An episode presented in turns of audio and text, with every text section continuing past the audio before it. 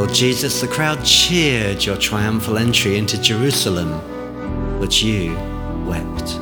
For you knew that countless souls would lose their lives as the result of the nation rejecting the hour of her visitation.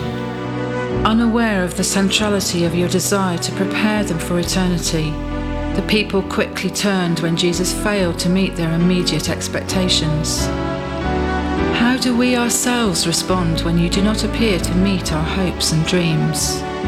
Help us be willing to come to you on your terms, not on ours, and so avoid falling into bitterness in a land where so few pay anything more than lip service to the King of Kings.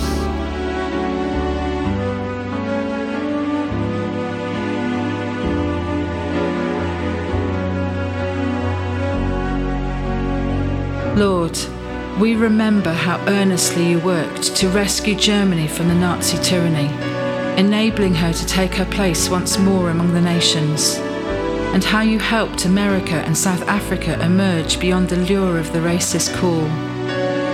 We celebrate your grace and truth that have achieved so much and ask for nations still skewed in the thrall of long held feuds to have the grace to move on from conflicts past, fulfilling through forgiveness their God given call.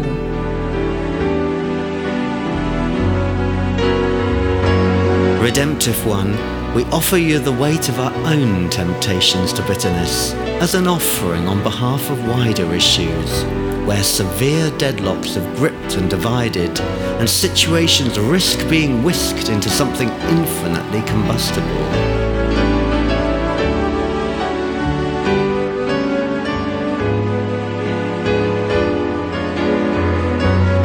Give you the flashpoints around the world and pray, intervene by your mercy and defuse, lest we ignore all safety limits and descend into another bout of senseless bloodletting.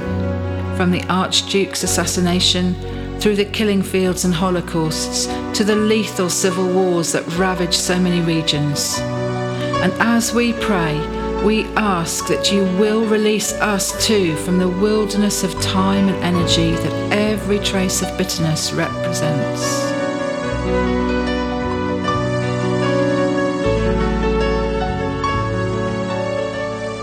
Arise and show your mercy and your power as we gather round your throne to present our cry. Lift the weak, humble the proud, unblock the stalled and deadlocked, as your spirit sends seismic shocks to overturn wrong ways of thinking and usher in the new.